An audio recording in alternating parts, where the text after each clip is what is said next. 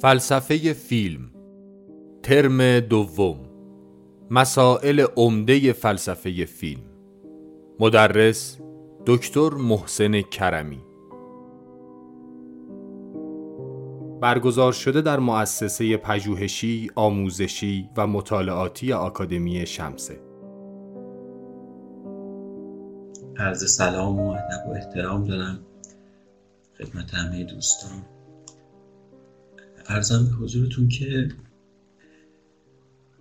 اگر خاطرتون باشه در ترم گذشته ما بحثمون رو اینجور آغاز کردیم که فلسفه فیلم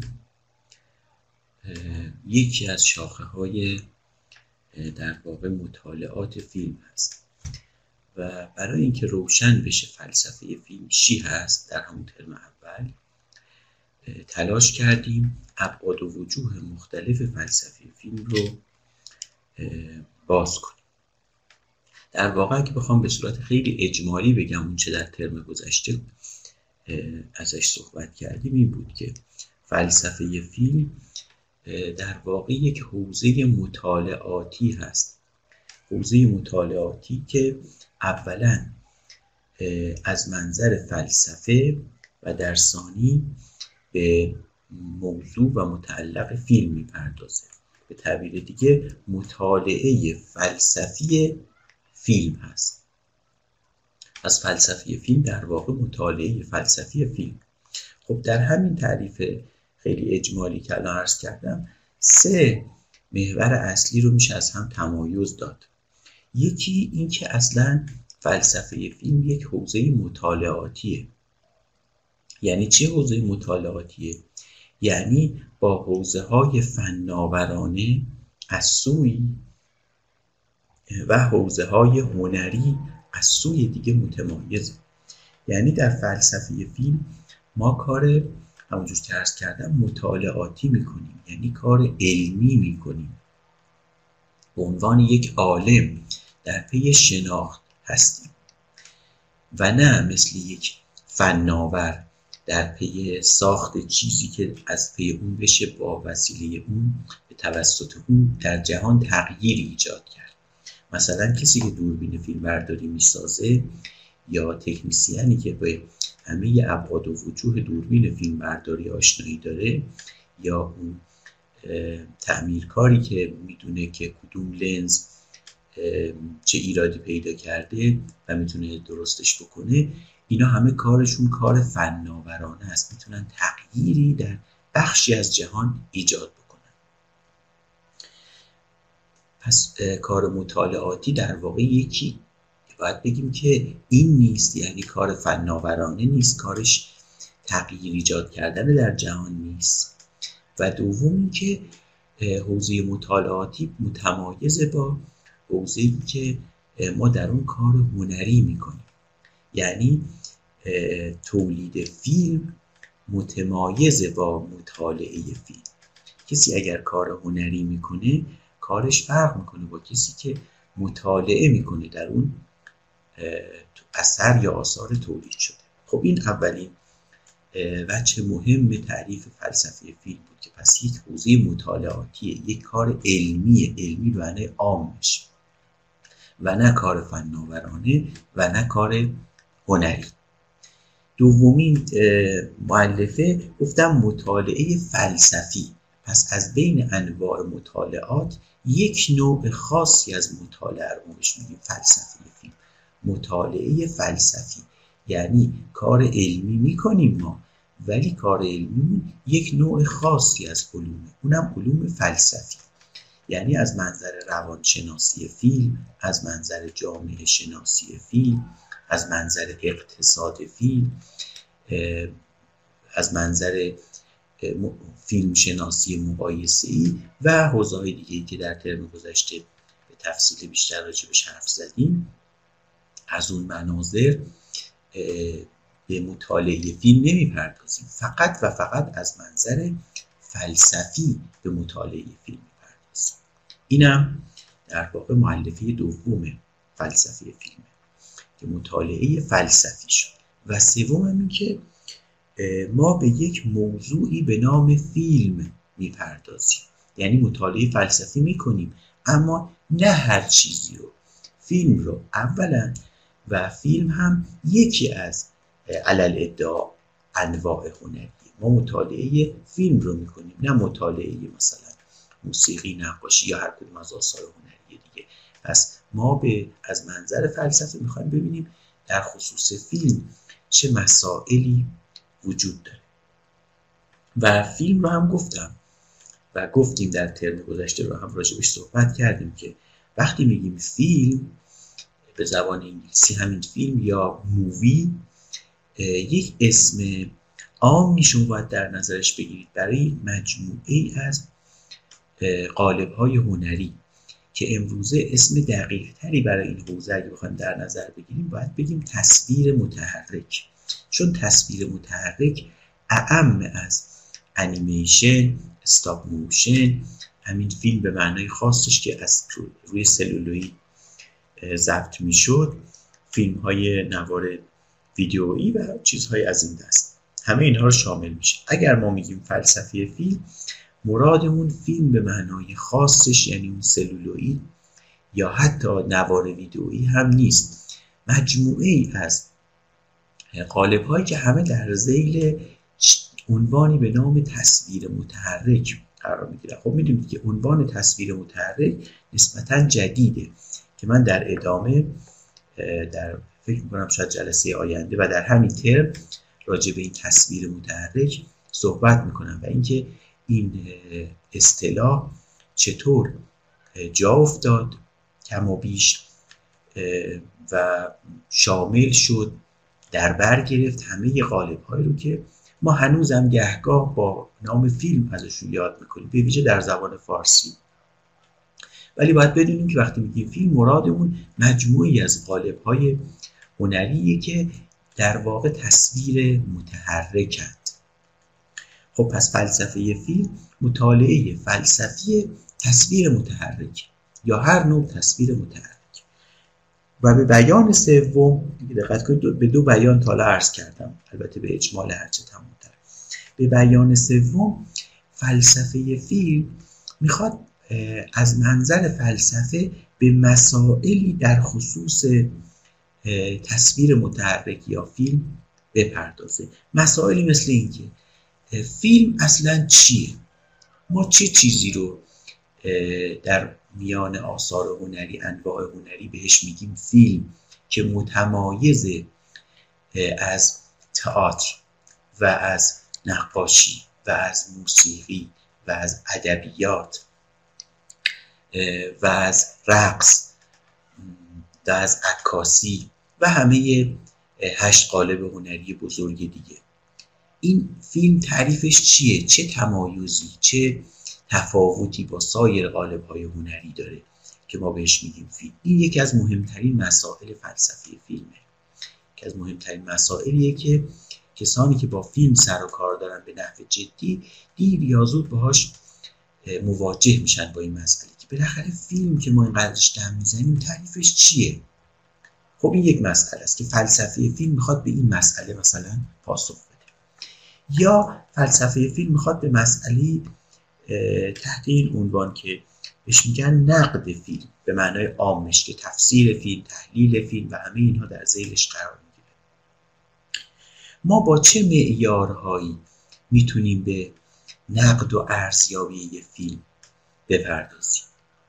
معیارها باید چی باشه؟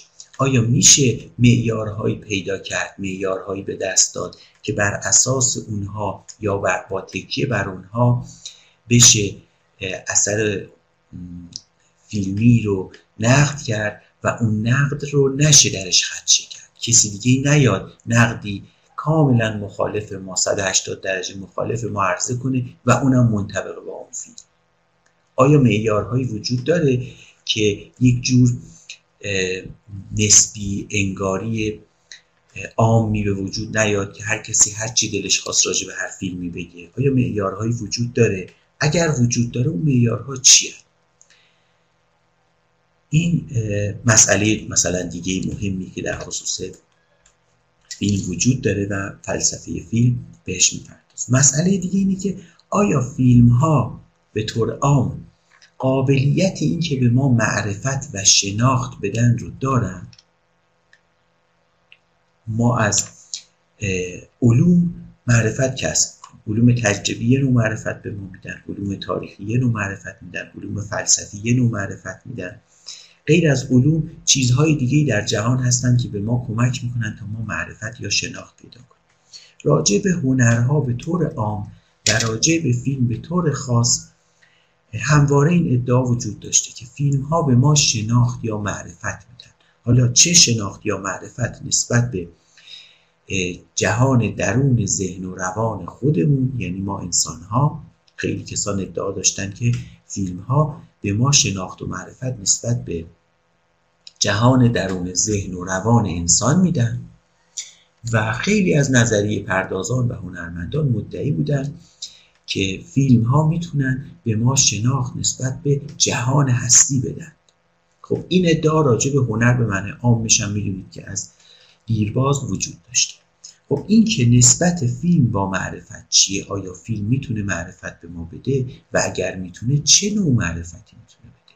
آیا معرفت از نوع آشنایی می‌تونه به ما بده؟ knowledge by acquaintance یا معرفت از نوع دانایی می‌تونه به ما بده؟ knowledge by description یا نوع دیگه ای از یا انواع دیگه ای از معرفت. می‌تونه به ما بده یا نمی‌تونه مسئله دیگه باز مسئله بسیار مهمی دیگه. نسبت هنر با ارزش هاست. که خب می‌دونید نقش ارزش ها در زندگی بشر اگر نگیم بیش از فکت ها و واقع هاست لاقل به اندازه فکت ها و واقع ها یا واقعیت ها ارزش ها اهمیت داره. خب نسبت هنر با ارزش ها چیه؟ آیا هنر فقط می‌تونه صرفا ارزش ها رو بازنمایی کنه؟ یا اصلا آیا همین کارم می‌تونه بکنه یا نه؟ یا اینکه بالاتر از این اونجور که کسان دیگه ادعا کردن هنرها به طور عام و فیلم به طور خاص می‌تونن ارزش تولید بکنن. می‌تونن هنجار گذاری کنن ارزش گذاری کنن. برای ما. چه نسبتی بین هنر با ارزش ها هست؟ مثلا چه نسبتی بین فیلم به طور خاص با ارزش های زیبایی شناختی با ارزش های اخلاقی با ارزش های دینی و مذهبی با ارزش های حقوقی با ارزش های عرف و عاداتی و امثال ذالک وجود داره. خب این هم یک بحث بسیار مهمیه که فلسفه فیلم بهش می‌پردازه. و باز یه مسئله دیگه که به نظر می‌رسه اشاره بکنم فعلا البته مسائل بیش از این هست. مسئله آخر مسئله ارتباط فیلم با عواطف و احساسات ماست. خب در این که همه هنرها به طور عام و فیلم به طور خاص با عواطف ما نسبتی دارن در این تقریبا تردیدی نیست. اما اینکه این نسبت به چه نحوی هست خب این محل مناقشه است. آیا فیلم ها فقط می‌تونن برخی از احساسات رو در ما ایجاد کنن؟ یعنی ما از دیدن یه فیلم فقط ممکنه احساس بهجت خاطر بکنیم احساس خوشی بکنیم احساس شادی بکنیم که اینا کم و بیش با هم فرق دارن؟ یا فقط فیلم ها می‌تونن گاهی ما رو غمگین کنن ما رو متأثر کنن اشک ما رو در بیارن؟ دل ما رو حتی به درد بیارن. آیا فیلم ها فقط می‌تونن احساس غم غربت رو در ما تداعی بکنن نوستالژیا رو؟ آیا فیلم ها می‌تونن ما رو به یاد مثلا خاطرات دردناک گذشته بندازن؟ می‌تونن ما رو نسبت به آینده بیمناک بکنن؟ آیا به طور کلی فیلم ها فقط می‌تونن در ما یه سری احساسات رو به وجود بیارن. یا اینکه بالاتر از این فیلم ها می‌تونن بعضی از عواطف و انسان احساسات انسانی رو بازسازی بکنن. این یه پله بالاتر از اونها. یه وقت یک فیلمی کاری می‌کنه شما خندتون می‌گیره. یه جوکی به صورت موقعیتی یا تصویری در فیلم ایجاد میشه. مثلا کمدی موقعیت. ایجاد می‌کنه و شما خندتون می‌گیره. یک حالته که در واقع در شما تأثیری گذاشته فیلم تاثیر عاطفی یه وقت هست که نه یک احساس خاص انسانی رو یه فیلمی بازنمایی می‌کنه یا بازسازی می‌کنه. مثلا این که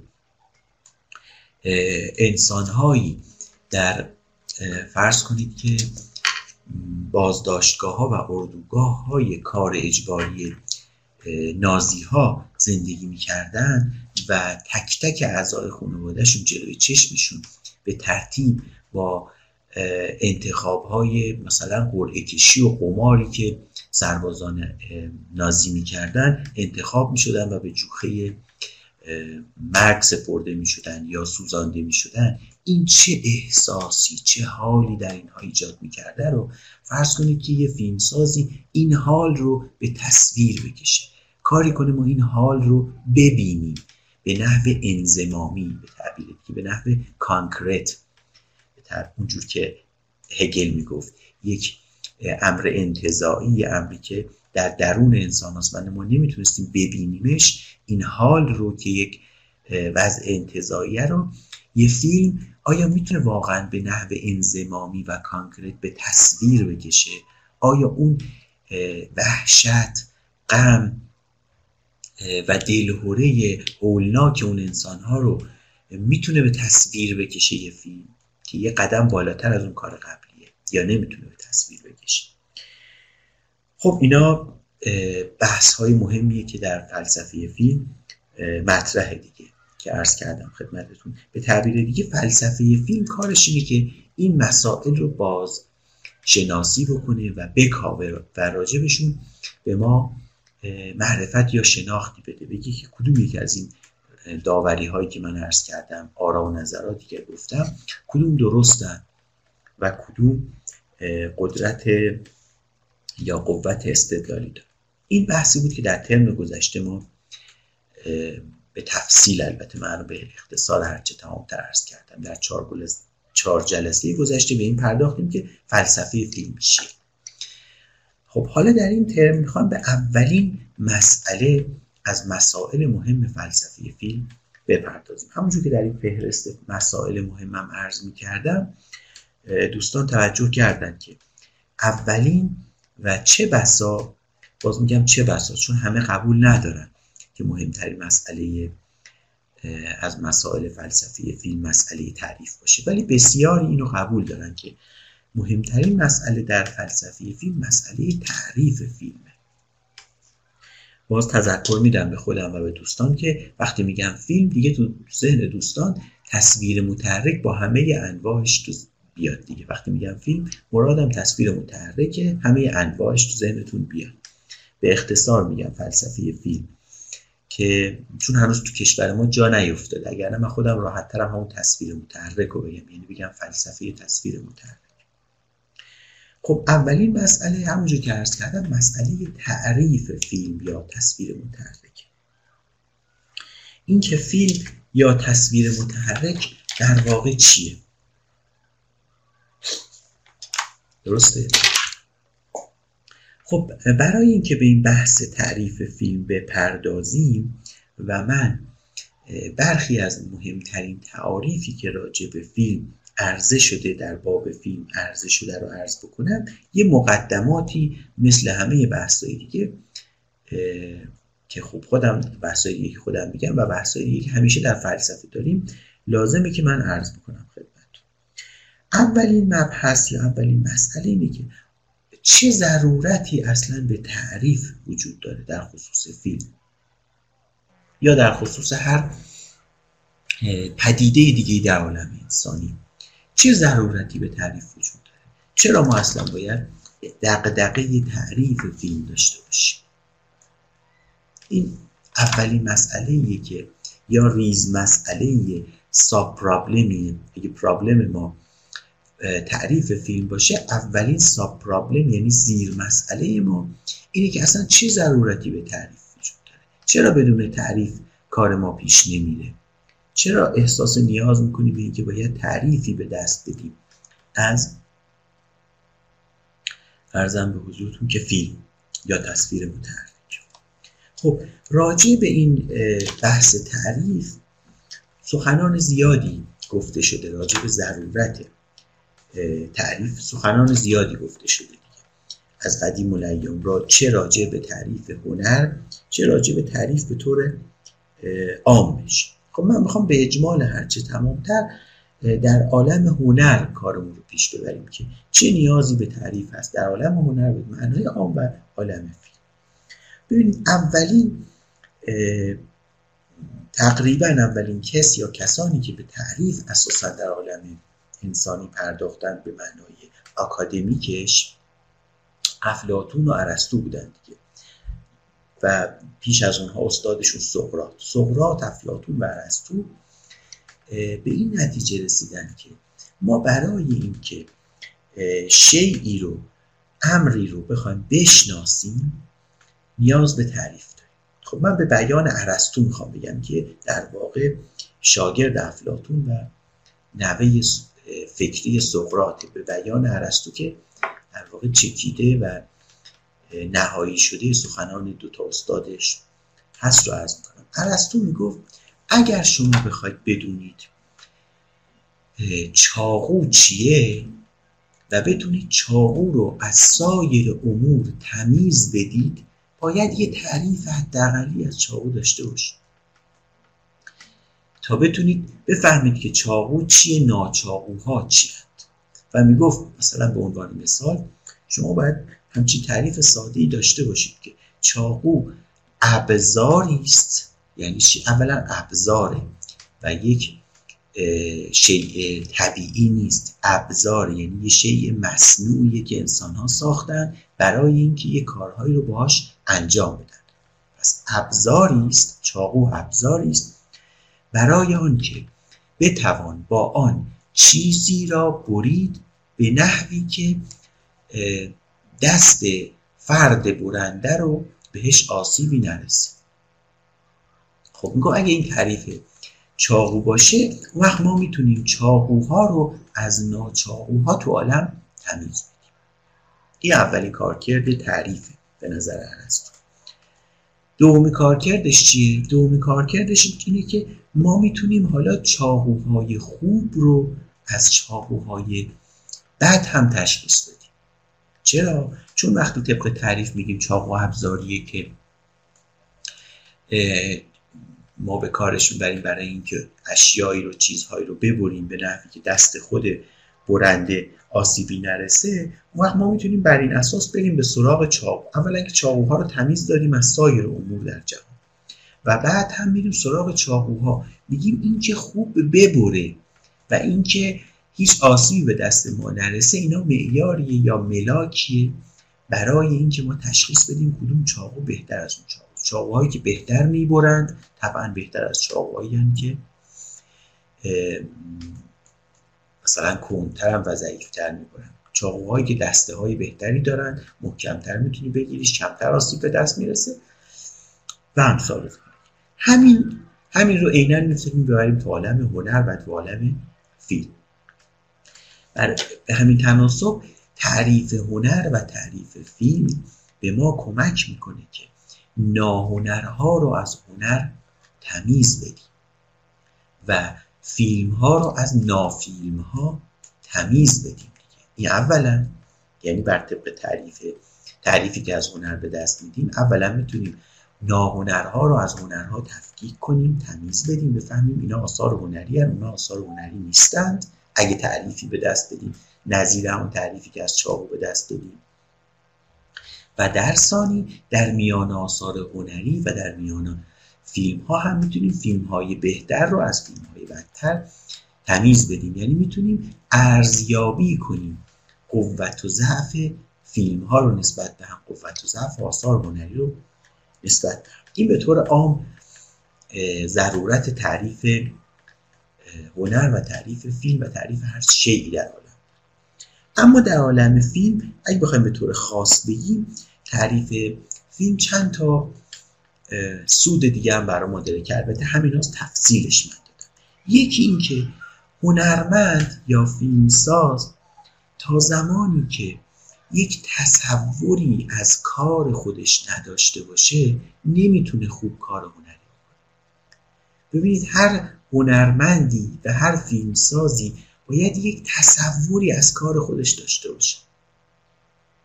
ببین اگر به شما بگن که بیاید توی این اتاق یه سری ابزار و اینا هست بیاید مشغول به کار بشید. خب میاید تو اتاق می‌بینید دوربین هست ارزم به حضورتون که لنگ کفش هست آچار هست پیچ گوشتی هست فرش هست انواع و اقسام ابزارالات و اشیایی که انسان ها تولید کردن تو اتاق وجود داره. خب بعد به شما میگم برو تو اینجا یه کاری بکن. اینقدر وقت داری. خب اولین سوالی که به ذهن شما می‌رسه چیه؟ اولین سوال اینه که بپرسید از اونها من چه کار بکنم؟ خب اینجا چیزهای زیادیه. امکانهای تقریبا بینهایتی وجود داره. برای اینکه من با این چیزها کاری انجام بدم. به من بگید چه کاری باید انجام بدم که من اون وقت بر اساس اون تصور تصوری که شما به من می‌دید از اون کار دست در انتخاب بزنم و شروع کنم اون کار انجام دادم این مثالی که عرض کردم واقعیتی که ما در عالم داریم. من هنرمند شما هنرمند در کارتون با بی نهایت ابزار تقریبا در عالم سر و کار دارید دیگه. خب با این همه ابزار چی کار باید بکنید؟ باید یک تصوری از اون کار هنریتون باید داشته باشید. مثلا اگر شما تصورتون از کار هنریتون این باشه که کار هنری اینه که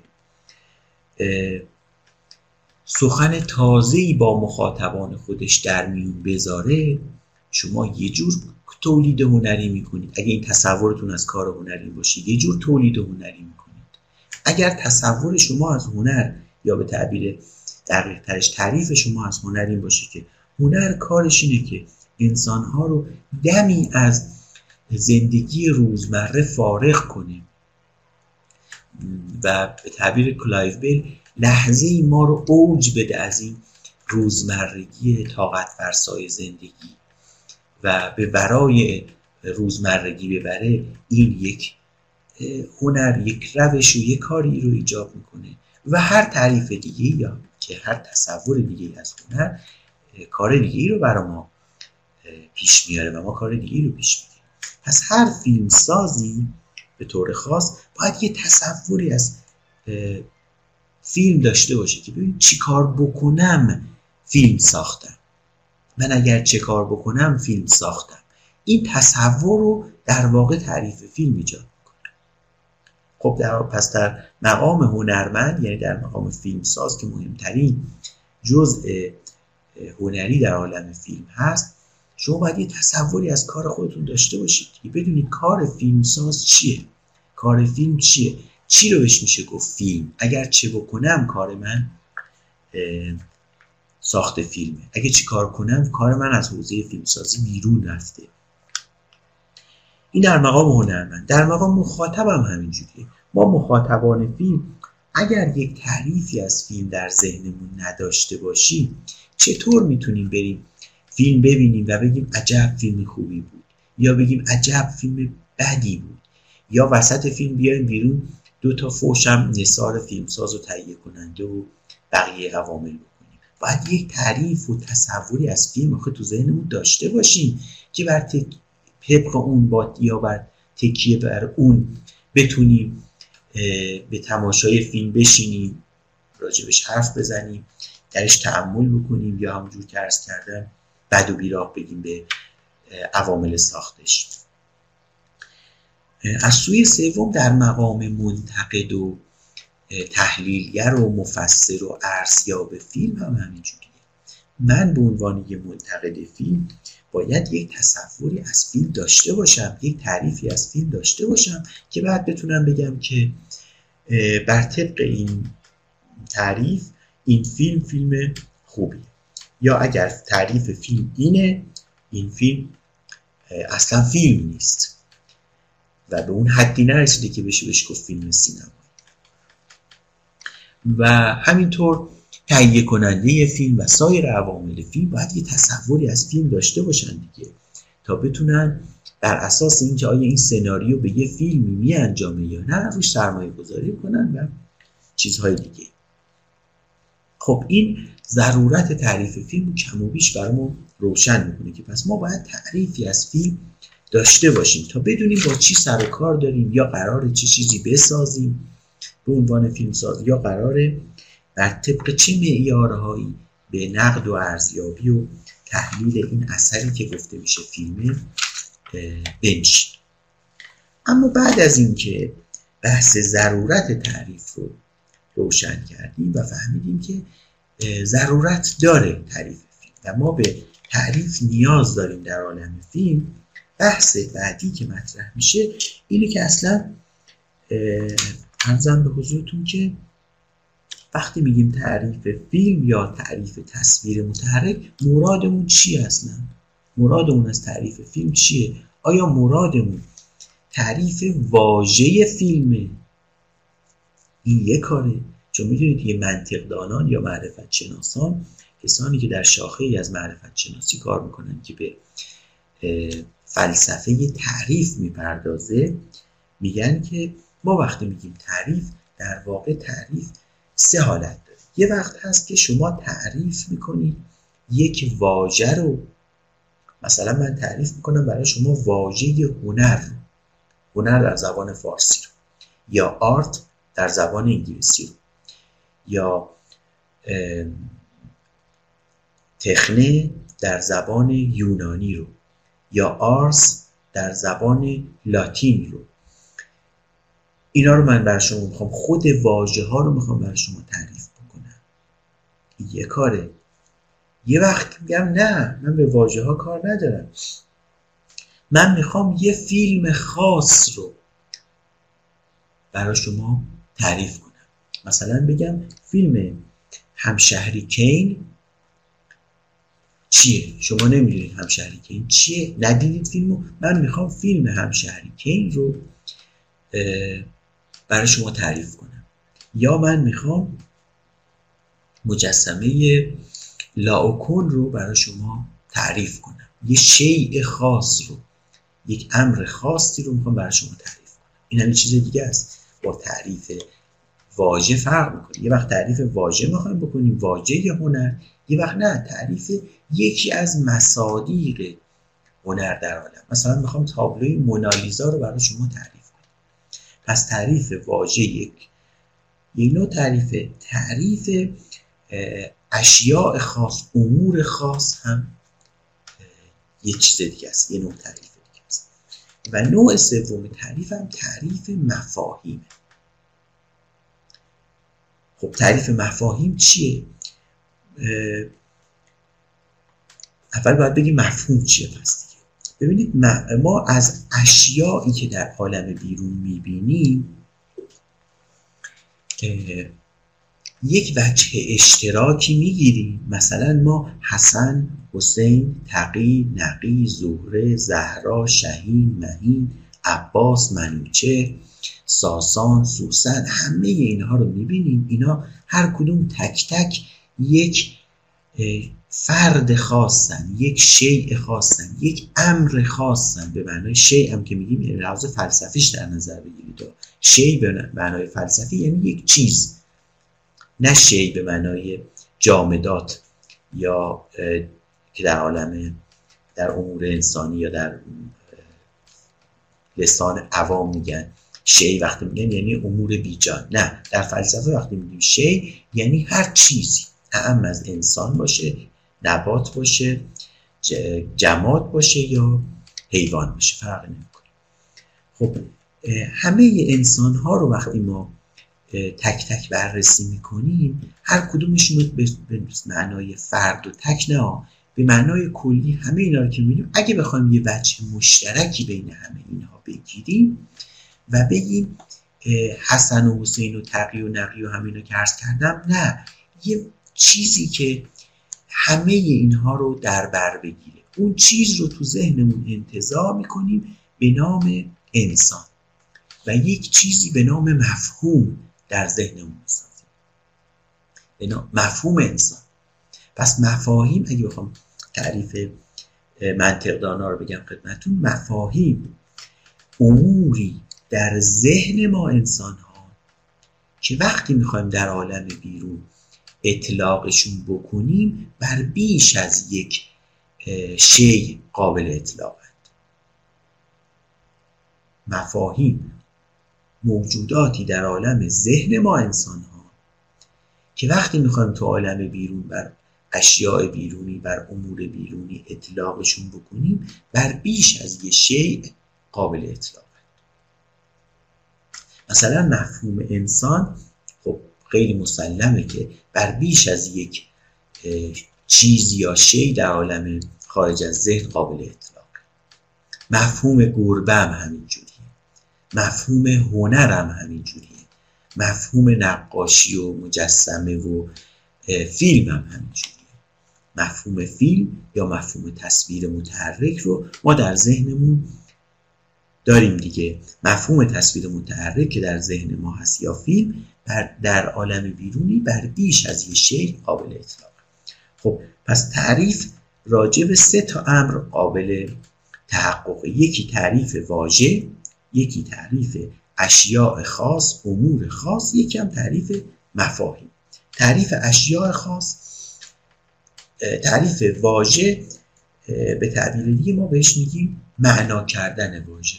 اگه دقت ما وقتی میگیم که واژه هنر رو معنا کن و میریم سراغ دیکشنری ها در اینجور مواقع چه دیکشنری به زبان خودمون باشه یا زبان دیگه وقتی می‌خوایم هنر رو کسی برامون معنا کنه معمولا میرن به سراغ دیکشنری ها دیگه. ببینن تو دیکشنری راجع به هنر چی گفته؟ و راجع به هنر وقتی چی گفته؟ یعنی راجع به لفظ هنر راجع به واژه هنر. به تعبیر دیگه وقتی می‌خوایم تعریف بکنیم یه واژه رو می‌خوایم ببینیم به برندگان اون واژه در اون زبان خاص چی مراد می‌کردن از اون واژه. ما وقتی می‌خوایم ببینیم در زبان فارسی هنر به چه معناست در واقع می‌خوایم بفهمیم که فارسی زبانان در طول تاریخ از واژه هنر چی مراد و اگر برید به لغتنامه ها و دیکشنری ها رجوع کنید ببینید دست کم چهار معنا رو فارسی زبانان از لفظ هنر از واژه هنر مراد می‌کردن که در جاهای دیگه من راجبشون حرف زدم. لاقل چهار معنا اگر نه بیش از این هست که یه وقت می‌گفتن هنر منظورشون فضیلت اخلاقی بود یه وقت می‌گفتن هنر منظورشون کارکرد بود یه وقت می‌گفتن هنر منظورشون فن بود و یه وقت هم می‌گفتن هنر منظورشون همین هنر زیبا به معنای امروزی بود. اما یه وقت هم هست که ما وقت از تعریف هنر که حرف می‌زنیم مراد اون تعریف لفظ هنر نیست. منظور اون تعریف یک نوع یک هنر خاص مثلا لاوکون که بهتون عرض کردم یا مونالیزا یا هم شهریکین یا هر فیلم دیگه. اینم یه وقته که ما باید بتونیم راجع به اون فیلم چیزی بگیم که هر کسی اون چند عبارت یا چند جمله ما رو شنید که بشه تعریف اون فیلم یا اون اثر هنری خاص بتونه بر طبق اون تعریف اون اثر هنری خاص رو از همه امور جهان تمیز بده. اما یه وقت دیگه هم هست که ما با تعریف مفهومی سر کار داریم. یعنی با تعریف مفاهیم. یعنی ما می‌خوایم بدونیم مفهوم هنر به معنای عام و مفهوم فیلم یا تصویر متحرک به معنای خاص چیه؟ خب در اینجا دیگه سودی برای ما نداره که به لغتنامه ها رجوع کنیم که بگن هنر از ریشه هنره میاد و هنره یعنی نمی‌دونم انسان فضیلتمند و همه اینها که شما دیدید در همه کلاس های دانشگاهی متاسفانه و در همه کتاب ها کم و بیش از همینجا شروع می‌کنیم. اصلا این تعریف مفهوم هنر نیست. اگه کسی می‌خواد کتاب شما رو به عنوان کتابی که در باب حکمت هنر یا فلسفه هنر سخن میگه می‌خواد بخونه با لفظ هنر کاری نداره که شما میگی هنر از ریشه هنر است و هنر یعنی انسان فضیلتمند. بگذاریم از اینکه بعضیاشون گفتن هنره یعنی مرد فضیلتمند. توجه نکردن که مراد انسان فضیلتمنده نه مرد به فقط خواست. اصلا به لفظ ما کار نداریم اونجا ما می‌خوایم تو برای ما تعریف مفهوم هنر رو و تعریف مفهوم هنر با تعریف لفظ هنر فرسنگ ها فاصله داره. یا ما در اگر مقاله رساله کتابی کلاسی چیزی در باب فلسفه فیلم یا فلسفه تاثیر متحرک کسی حرف می‌زنه ما انتظار داریم راجع به مفهوم فیلم و تصویر متحرک با ما حرف بزنه نه راجع به لفظ فیلم. خب پس بر این اساس ما نه با تعریف واژه فیلم و تصویر متحرک و هنر و امثال و ذالک اینجا کار داریم. و نه با تعریف یه فیلم خاص دو تا فیلم خاص چهار تا فیلم خاص. ما با مفهوم فیلم و تصویر متحرک کار داریم. یعنی مفهوم هم همونجور که باز عرض کردم یه بار دیگه تکرار بکنم. مفهوم موجودی در عالم ذهنه که در عالم بیرون بر بیش از یه شی قابل اطلاق. مفهوم رو با تصور همیشه کنار هم باید بگذارید دیگه. ما تصوری از فیلم 400 ضربه تروفو از فیلم درباره الی فرهادی و از همه فیلم هایی که دیدیم یک تصوری ازشون یک conception ی از هر کدومشون داریم. از هر فیلمی که دیدیم احتمالا یک تصوری و یک conception ی در ذهنمون داریم. اما از همه فیلم هایی که دیدیم انتزاع می‌کنیم احتمالا یک مفهومی رو در ذهن اگر بتونیم البته اگر بتونیم تطبیق فلسفی بکنیم از فیلم هایی که دیدیم باید بتونیم انتظار کنیم یک مفهومی از فیلم یا تصویر متحرک پس فیلم از می‌خوام پس مفهوم موجودی در عالم ذهن که بر بیش از یک چیز در عالم بیرون از ذهن اطلاق میشه مثل فیلم مفهوم فیلم در عالم بیرون بر همه فیلم ها قابل اطلاقه. ولی تصور مفهوم concept تصور conception. ولی تصور چیزی در عالم ذهن موجودی در عالم ذهن که در عالم بیرون فقط بر یک شی قابل اطلاق. مثلا تصوری که من از فیلم چ حاتمی کیا دارم یه تصوری تو ذهنم دارم در عالم بیرونم فقط یه مستاق داره این تصور من. اما مفهومی که از فیلم تو ذهنم دارم در عالم بیرون نزدیک به بی نهایت مستاق می‌تونه داشته باشه. مصادیق می‌دونید که در عالم بیرونن مفاهیم و تصورات در عالم ذهن ما. خب پس روشنه که ما با تعریف مفاهیم اینجا کار داریم. وقتی می‌خوایم تعریف فیلم بکنیم چیستی فیلم یا تعریف فیلم مرادمون تعریف مفهوم فیلمه و نه تعریف واژه فیلم و نه تعریف یه فیلم خاص که بهش میگیم تصور. تعریف یه فیلم خاص در واقع همون تصوره یعنی conception. نکته بعدی حالا برم سراغ خود تعریف مفهوم. پس ما تعریف واژه و تعریف یک فیلم خاص کار نداریم. ما با تعریف مفهوم فیلم کار داریم. به تعبیر دیگه بهش میگن تعریف مفهومی. به اصطلاح مسامحه آمیز بهش میگن تعریف ارزم به که مفهوم. اما تعریف مفهومی یا تعریف مفاهیم خودش یه داستان درازی داره که من یه بخشی از این داستان دراز رو حتما باید خدمت شما عرض بکنم که تا آخر آخر این ترم و آخر کل این مباحث فلسفه فیلمی مباحثی که مقدماتی که الان می‌خوام عرض بکنم به دردمون خواهد مباحثی که در خصوص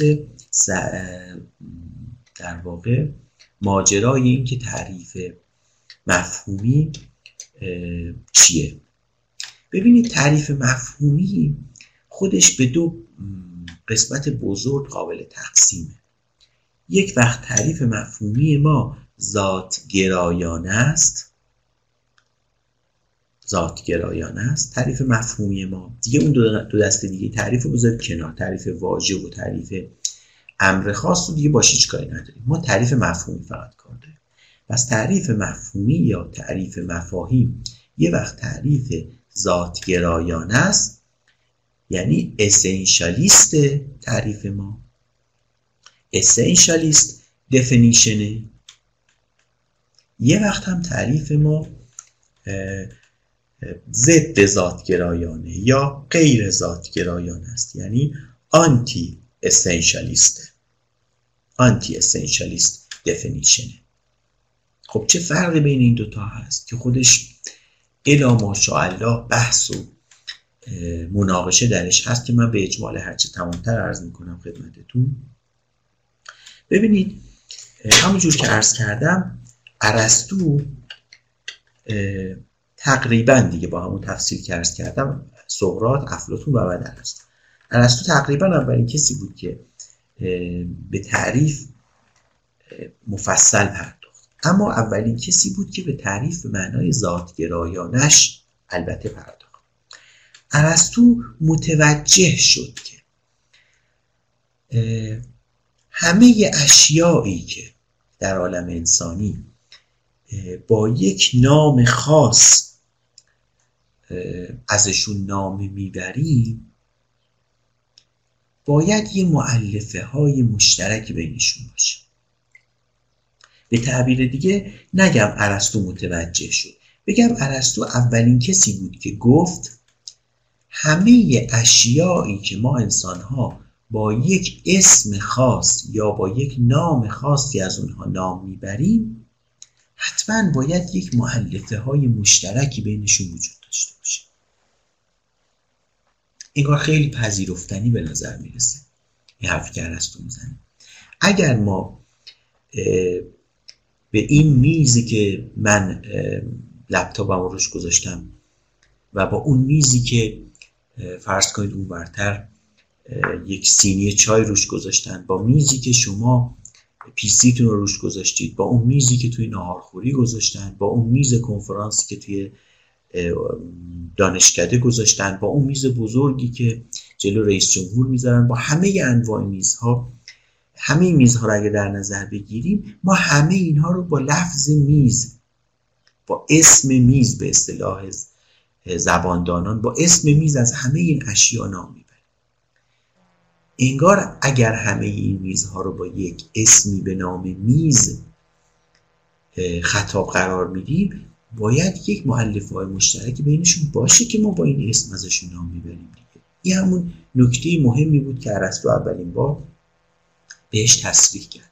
گفت اگر به تعبیر دیگه عضو می‌خوام اگر نه اشیایی رو که با یک اسم واحد ازشون نام می‌بریم علل قاعده باید ویژگی ها یا معلف های مشترکی درشون وجود داشته باشه. خب این نکته اولی بود که ارسطو بهش اشاره کرد. نکته دومی که برش تاکید کرد و اضافه کرد در این اولی این بود که این معلفه ها یا ویژگی های مشترکی که در همه فرض کنید میزها وجود داره که ما با به همهشون اطلاق نام میز می‌کنیم یا به همه آثار هنری از نقاشی ها مجسمه ها فیلم ها رقص ها شعرها و امثال و به همهشون اطلاق لفظ هنر می‌کنیم باید یک معلفه های مشترکی بین همه اینا وجود داشته باشه. این اولی بود. دومی که این معلفه های مشترک در ذات اون شیء یا اشیا حاضرند این نکته دوم خیلی مهمتره به یه معنا. پس اول پذیرفتیم ظاهرا فی بادی نظر که اشیایی که با یه لفظ مشترک ازشون نام می‌بریم اینا حتما باید یه معلف های مشترکی بینشون باشه. میزها برای اینکه بهشون میگیم میز حتما باید یه ویژگی مشترکی بینشون باشه که به همشون میگیم میز. بازی ها باید یه معلف های مشترکی بینشون باشه که به همه میگیم بازی ها آثار هنری یعنی هنرها باید یه معلف های مشترکی باشه. خب تا اینجا روشنه. اما نکته دومی که ارسطو اضافه کرد اینه که اون معلفه های مشترک در ذات اون اشیا یا اون اموره یعنی در ذات میز در ذات آثار هنری در ذات بازی ها و در ذات انسان ها در ذات گربه ها و در همه امور. در ذاتشون اون معلف های مشترک. خب این سخن می‌دونید که قرنها پذیرفته بود.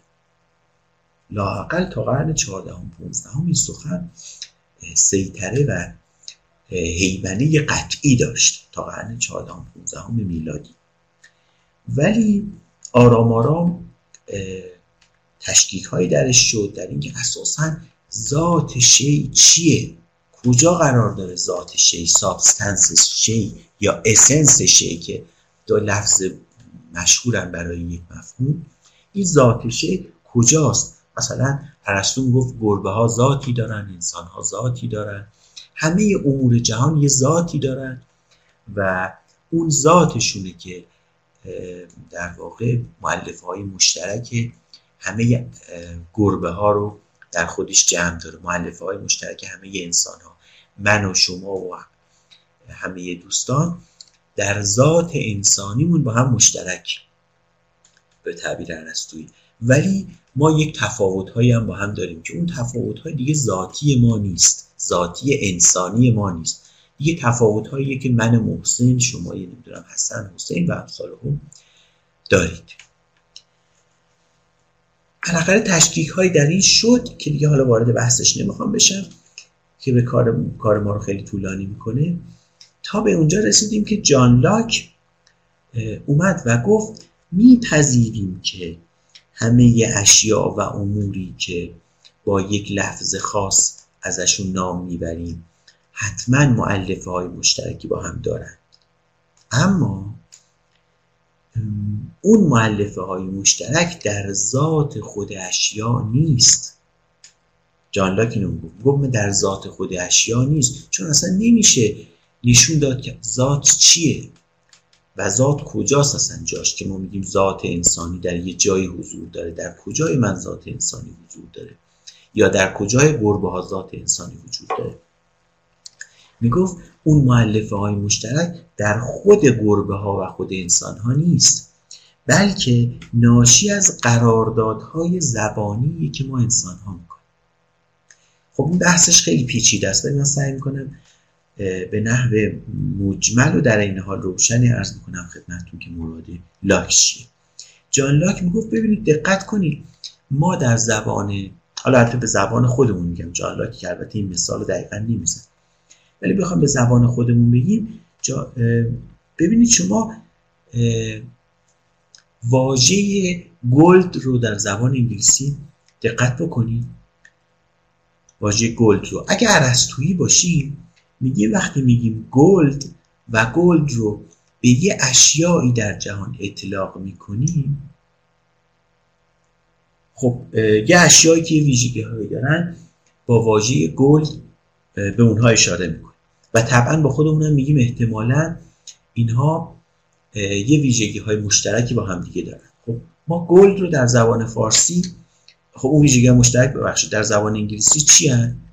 ویژگی مشترکی که با لفظ gold در اون اشیا حضور داره اون ویژگی ها یا مؤلفه های مشترک. میگن یک فلز مثلا چکش‌خواره با هیچ ماده دیگه مثل مثلا هوا ترکیب نمیشه اکسید نمیشه طلا اکسید هم نمیشه و حالا چند تا ویژگی دیگه. اینا رو میگن در زبان انگلیسی.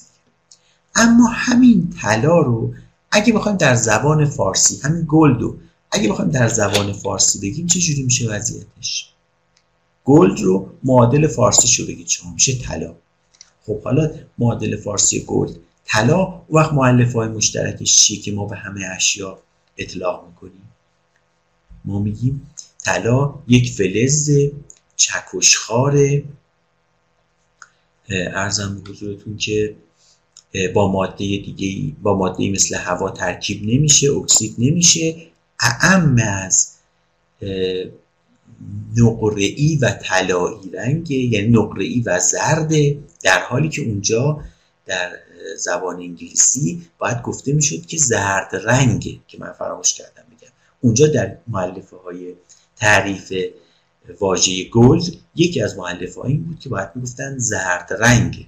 درسته؟ ولی وقتی میریم سراغ زبان فارسی ببینیم که خود لفظ طلا وقت در خودش رنگ زرد رو نداره. gold تو زبان انگلیسی رنگ زرد رو هم تو خودش داره. ولی در زبان فارسی gold طلا رنگ زرد رو تو خودش نداره. ما می‌تونیم بگیم طلای سفید و طلای زرد. لفظ طلا در زبان فارسی به نحوی ما قرار داد کردیم راجبش که در بر می‌گیره. فلزهایی رو با ویژگی که چکش خارند فلزن با هیچ ماده دیگه اکسید نمیشن و ویژگی های دیگه همه اینا رو داره. اهم از زرد و نقره هم هستن زرد و سفید هم هستن. ما اینجور قرار داد کردیم. اما زبان در زبان انگلیسی یه جور دیگه قرار داد کردن. جوری قرار داد کردن که رنگ زرد هم اومده تو تعریف گلد. خب لاک میگو ببینید اگه دقت کنید با همین دوتا تفاوت می‌بینید که انگار ما این که قرارداد می‌کنیم. نه اینکه در خود ذات اشیا این چیزا حضور داشته باشه. ما انگار یه دایره دایره خاصی کشیدیم و بخشی از امور جهان رو تفکیک کردیم. گفتیم اینا رو می‌کشیم کنار به اینا میگیم مثلا انسان. اینا رو میاریم کنار به اینا میگیم دیوارها. به اونا میگیم انسانها. به اینا میگیم جانوران. به اینا میگیم جمادات. و هر کسی می‌تونه تقسیم بندی های خاص خودش رو کنه. از هر منظری شما با عالم نگاه کنید می‌تونید تقسیم بندی کنید و هر تقسیم بندی و هر دایره ای که جدا می‌کنید از کل عالم هستی رو می‌تونید یک لفظ و یک مفهوم معادلش بذارید. خب اگر اینطور باشه که لاک می‌گفت در واقع همه اشیایی رو که ما با یک اسم خاص ازشون نام می‌بریم محلف های مشترکی دارند. ولی اون معلف های مشترک در ذات خود اون اشیا نیست. ما این که قرار داد کردیم. ما با خودمون گفتیم که مثلا همه مثلا با خودمون گفتیم کچل های کچل هایی که تعداد موهای سرشون بین سه هزار تا پنج هزار دانه مو هست اینا رو فرض کنید یه اسمی براشون بذاریم خب اگه ما یه اسمی برای این کچل هایی که تعداد موهای سرشون بین سه هزار تا پنج هزار هست یه لفظی برای اینا بذاریم و بعد مطابق با اون و متناظر با اون یه مفهومی تو ذهن ما شکل بگیره که کچل های مثلا X بگیم با خودمون که X ما بدونیم معادل تعداد موهای بین 3 تا 5000 اگه همچین مفهومی تو ذهن ما شکل گرفت و هر وقت گفتیم کچل های X و همه می‌فهمیم که فلانی و فلانی و فلانی و فلانی اینا مصادیق این مفهوم کچل های X آیا واقعا در ذات فلانی و فلانی و فلانی این ویژگی که ما میگیم وجود داره؟ نه ما بودیم که همچی قراردادی کردیم. تو قرارداد ما این وجود داره نه در ذات خود اونها.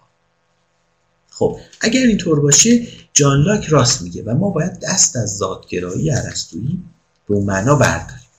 خب تا اینجا بحث ما روشنه. تا اینجا بحث ما به اینجا رسید که ما می‌تونیم با مفهوم فیلم و با مفهوم هنر و با هر مفهوم دیگه سر و کار داشته باشیم و می‌تونیم پیدا کنیم و بفهمیم معلف های مشترکشون چیه این مفاهیم که اطلاق میشن بر چیزهایی. اما نباید گمان کنیم که اون معلفه ها در خود اون اشیا حضور دارن. بلکه باید رجوع کنیم به عالم انسانی به اذهان و نفوس انسان ها و ببینیم انسان ها به چه نحو و قرارداد کردند هنر. مفهوم هنر رو چجور قرارداد کردن؟ یا به تعبیر دیگه چطور بهتر قرارداد کنن؟ چون فیلسوفان به اون قسمت اول کار ندارن. زباندانان به اون قسمت اول کار دارن. به اینکه انسان ها چطور قرارداد کردن. ولی فیلسوفان به این کار دارن که بگن انسان ها اینطوری باید قرارداد کنید تا درست باشه. تعریف تعریف درستی باشه از هنر. مثلا یا از فیلم یا از نقاشی یا هر چیز دیگه. اما یه قدم می‌خوام پیشتر ببرم بحث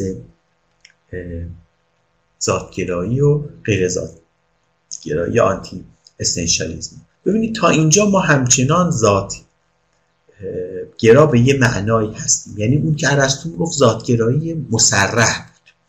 اینی که جان لاک میگه رو نمیشه بهش گفت ذاتگرایی ولی کسانی همچنان تا یه حدی بهش میگن ذاتگرایی. یعنی میگن که تو بالاخره توی جان لاک معتقد یک معلفه های مشترکی بین موجوداتی که با یه لفظ مشترک ما ازشون نام می‌بریم وجود داره اما فردی به نام ویتگنشتاین می‌دونید که ظهور کرد در عالم فلسفه که یک گام قضیه رو به پیش برد ویتگنشتاین چی می‌گفت؟ ویتگنشتاین می‌گفت نه فقط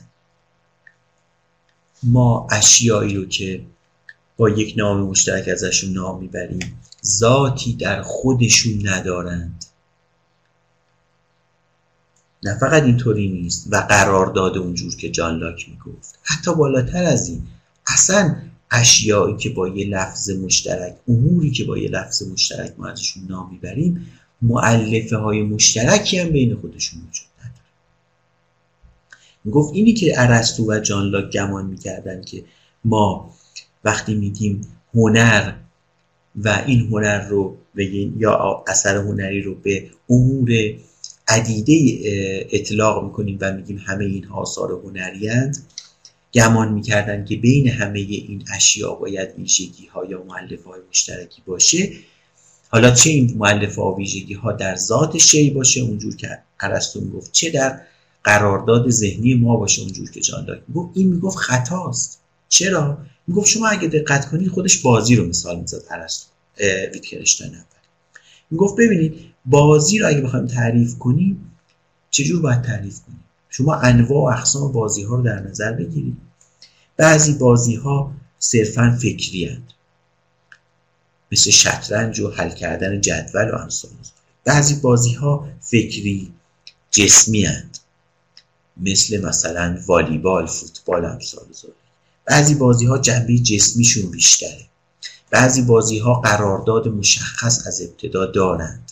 بعضی بازی ها در حین انجام کار شما قرارداد می‌ذارید. بازی های پیچیده کامپیوتری و باز قدیمتر غیر کامپیوتری وجود داشتن که دوستان شاید بشناسن که خودتون در حین کار قرارداد رو قواعد و قراردادها رو می‌تونید تغییر بدید.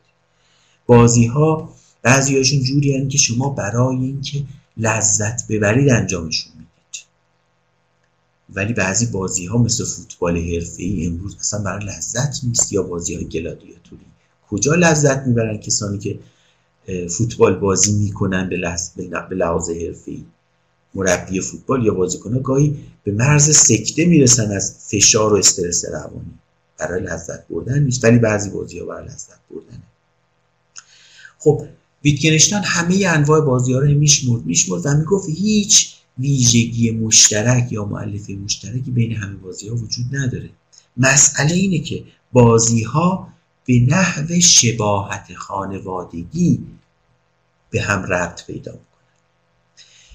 می‌گفت شما افراد یه خانواده رو در نظر بگیرید. اگر یه خانواده پنج فرزند داشته باشه پدر مادر مادر بزرگ پدر بزرگ و پدر بزرگ مادر بزرگ اینوری و اونوری مادری و پدری همه کنار هم باشد. شما وقتی اینا کنار همدیگه هستند می‌بینید که پسر اول با پسر دوم یه شباهتی داره. مثلا رنگ چشمشون به هم شبیه. اما پسر دوم با پسر سوم مثلا فرم گونهشون شباهت پسر سوم با پسر دوم فرم گونهشون شباهت داشت. ولی پسر سوم با پسر اول مثلا قدشون شباهت داره. بعد پسرها دو تا از پسرها با یکی از دخترها مثلا در نوع حرف زدن با هم شباهت دارن. باز دخترها با مادرشون توی ویژگی دیگه و خلاصه اینجور نیست که همهشون در یکی دو تا ان تا ویژگی مشترک باشن. بلکه بعض هر کدوم با بعضی دیگه بعضی با بعضی دیگه در ویژگی های مشترک. با, در ویژگی با هم مشترکن و وقتی همه اینها رو کنار هم می‌گذارید نگاه به همهشون که می‌کنید آرام آرام مطالعه می‌کنید یا تعمل در چهره ها و رفتار و سکنات همشون که می‌کنید با خودتون آرام آرام میگید آها اینا انگار یه خانواده می‌دونید چی می‌خوام بگم؟ اینجور نیست که همه پنج بچه و دو تا پدر مادر هفت تا و چهار تا پدر بزرگ مادر بزرگ یعنی یازده عضو این خانواده همشون با هم در یکی دو تا سه تا ویژگی مشترک باشن. نه بلکه بعضی از اینا با همدیگه ویژگی های مشترکی دارن. یکی با اون یکی یه ویژگی مشترکی داره یکی با اون یکی دو تا ویژگی. و وقتی کنار هم میان ما می‌تونیم تشخیص بدیم که آها اینا همه با هم یه خانواده. خب ویتگنشتاین می‌گفت همه مفاهیم وضعشون از این قرار می‌گفت فقط مفهوم بازی یا گیم نیست که اینطوریه.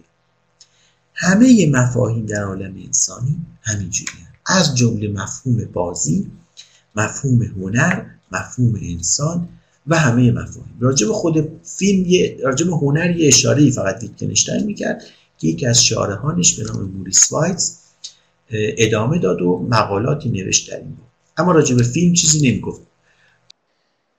من راجع به ویتکنشتاین که صحبت کردم یا لاک یا ارسطو اگه دقت کنید ارسطو رو نقدهایی که برش وارد بود درس کردم.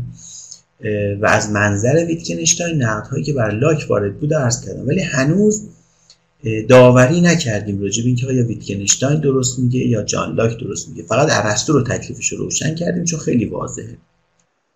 اما راجع به اینکه آیا واقعا همه مفاهیم وجودی که ویتکنشتاین می‌گفت یا نمی‌گفت فقط اجمالا الان در واقع یا فقط جواب آره و نه رو میگم که ذهنهایی کم روشن بشه. امروزه کمتر کسانی معتقدن که همه مفاهیم اونجوری که ویتکنشتاین می‌گفت.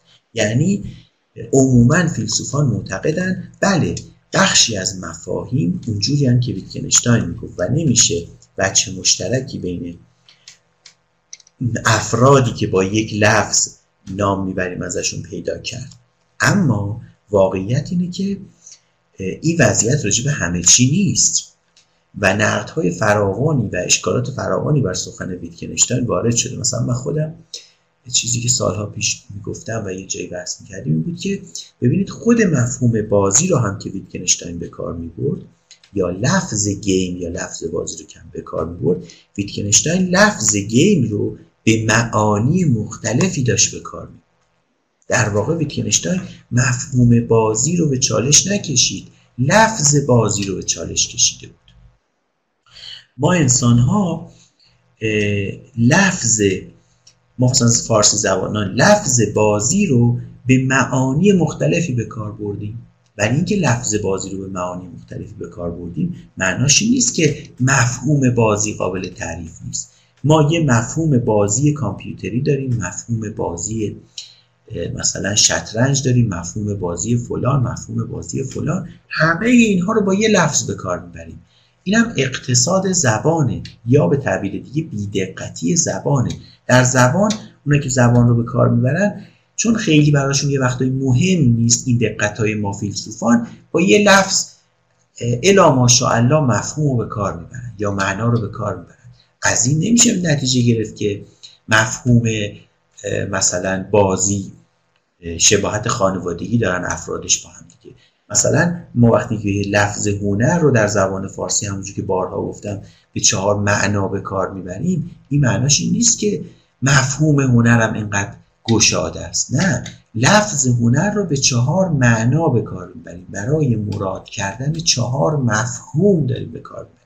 ما یه مفهومی به نام فاین آرت داریم یه مفهومی به نام ویرچو داریم یعنی فضیلت یه مفهومی به نام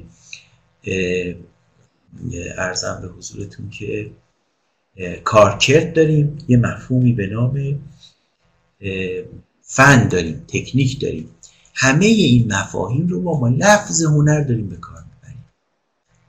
و ویتکنشتاین هم همین خطا رو کرده که لفظ گیم رو در زبان انگلیسی انگلیسی زبان ها برای اشاره به چندین و چند مفهوم به کار می‌برن اگه می‌خواست ویتکنشتاین دقیق می حرف می‌زد بعد می‌رفت سراغ مفاهیم مختلف بازی.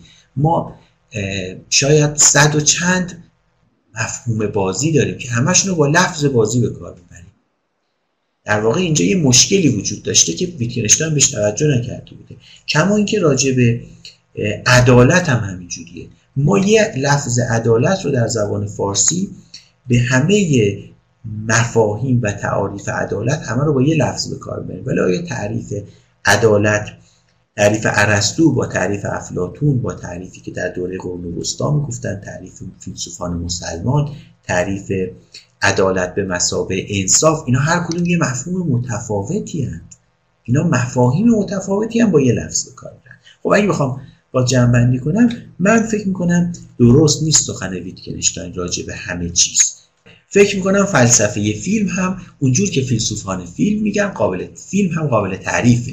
فقط حد اون تعریفه یه تلورانسی داره. همونجور که آقای گشتاسبی می‌گفتن که یه تلورانسی هست بین اینکه ما قطعی یه تعریف قطعی به دست بدیم که شامل همه فیلم ها بشه و هر فیلمی رو بشه طبق تعریف گنجون در زیل فیلمی این یک وجه که این خب خیلی ایدالیستیه این ممکن نیست. ولی از اون ور اینکه هیچ تعریفی هم بدین اینم پذیرفته نیست. ما با تعاریفی سر و کار داریم که کم و بیش کار ما رو در عالم فیلم راه میندازن و ما می‌تونیم بر اساس اون تعاریف و بر طبق اون تعاریف فیلم ها رو از نافیلم ها و فیلم های خوب رو از فیلم های بد و فیلم های بهتر رو از فیلم های متوسط تفکیک بکنیم. تعاریفی وجود داره که ما حالا بعدتر در این ترم به اون تعاریف می‌خوایم بپردازیم تا در نهایت به یک تعریف که به نظر می‌رسه از بهتر باشه برسیم.